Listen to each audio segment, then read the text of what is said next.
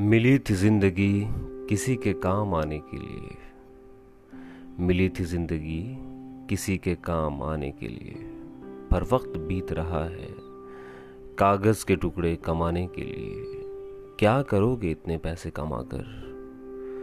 न कफन में जेब है और न कब्र में आलमारी। और मौत के फरिश्ते तो रिश्वत भी नहीं लेते।